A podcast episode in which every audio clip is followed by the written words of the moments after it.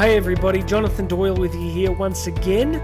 SupplySidePartners.com. Thanks for tuning in for a moment. I uh, hope you're enjoying the content. We've got some great interviews coming up next week. I'm really excited about interviewing Paul Kingsnorth, which is just going to be brilliant. So, listen, today I want to share with you another great quote from John Rubino at Dollar Collapse. I think John puts out some great stuff.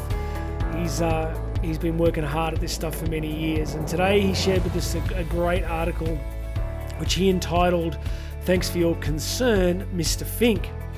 And he quotes Larry Fink, who, of course, many of you would know is the CEO of BlackRock.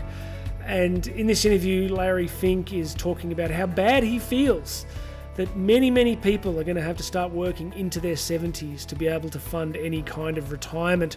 And why is that? Of course, it is because uh, the real inflation that's happening at the moment, food price inflation, a bunch of other stuff, is making people's dollars worth less and less. So anybody who was planning, of course, to uh, to retire on some kind of fixed income annuity is in serious trouble. So I want to share the quote with you from John because I think it's really good. So I'll just switch over to this now. So this is the quote. He says, "Working into 170s while loading up on volatile assets like stocks is just the price we have to pay." So the big banks and their favoured customers can make enough money to finance incumbent politicians' re election campaigns. See, the system works. So, you know, interviewing Paul Kingsnorth next week is going to be very interesting because he started out as a incredibly active environmental activist, right? Chain yourself to a bulldozer kind of guy. But he became very disillusioned with it the closer he got to it and, and just had more and more res- resistance to some of what was happening in the environmental movement. And I felt a kind of affinity because when COVID hit, I pivoted my career and started getting into macro. And I came into it as somebody who always had this idea that capitalism was the greatest system ever and free markets were the greatest thing ever.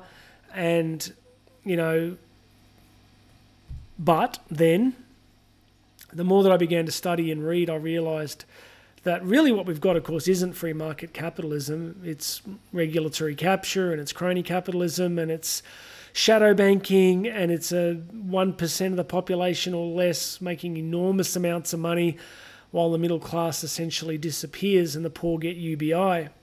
So I like what John's writing because I think it resonates. I think that those of us that care about classical economics, that care about supply side, that have this crazy idea that if government gets out of the way, if we get to quote the uh, the wonderful Nathan Lewis, if we just get low taxes and stable money, then men and women can be incentivized to produce useful goods and services that people actually want to purchase.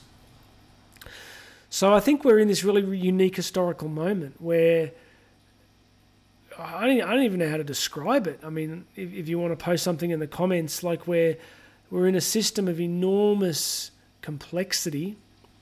So the interplay of technology, human greed, you know, the, the stuff that I've read over the last few years, you know, black, black pools, investment black pools, shadow pools, dark pools, shadow banking,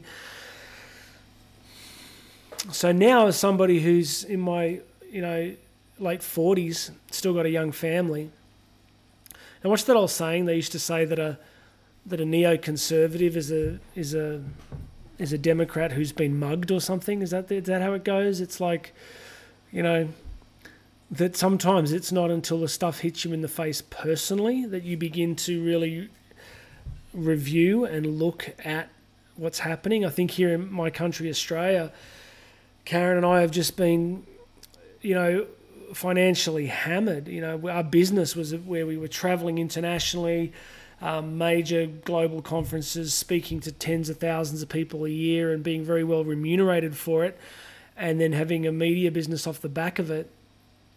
And then when government goes into lockdowns here in Australia, it just effectively wiped out a huge part of our business at that time, every public sector employee, including the political decision makers, well, I don't like using the term political decision makers because here in this country, what we have is unelected bureaucrats, um, you know, medical officials uh, making decisions and then government, you know, leaders deferring to them.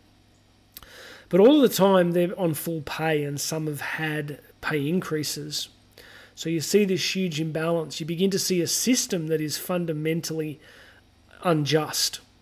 You can't have an effective polity, you can't have social cohesion if one section of the population is punished by decision making and another section of the society flourishes. Now, we need justice and punishments when people break laws, but that's not what's happened here. So, I guess what I'm saying is it's just an extraordinary time in history to begin to. It's really the emperor's new clothes for me. It's really to look at our system and go, this is fundamentally unstable. And, you know, my youngest child's kind of about 10, so it's like, start to think about the world they're inhabiting and um, what's going to happen. So, friends, thanks to John Rubino today for that great quote that uh, reminding us that many people are going to be trapped in a system of having to work longer and harder for less and less. That's fundamentally unjust. It's what I like about supply side, right? Is, is I like this idea that that you know, and this is, comes through in Nathan's books on gold standards that that once you have low taxes and stable money, you tend to get way less crime, much better social cohesion. This stuff ain't rocket science. So listen, that's it. That's a few thoughts for today. Go and check out John at dollarcollapse.com. Uh, wherever you're watching this, YouTube, you're hearing it on the podcast, please hit subscribe. Uh, you can find everything else at supplysidepartners.com. All right, friends, get out there, hedge hard uh, I think it's time to, uh, you know, I don't think we've got too long left before this this seismic house of cards comes crashing down. Thanks for checking in. I'll have some more content for you very soon.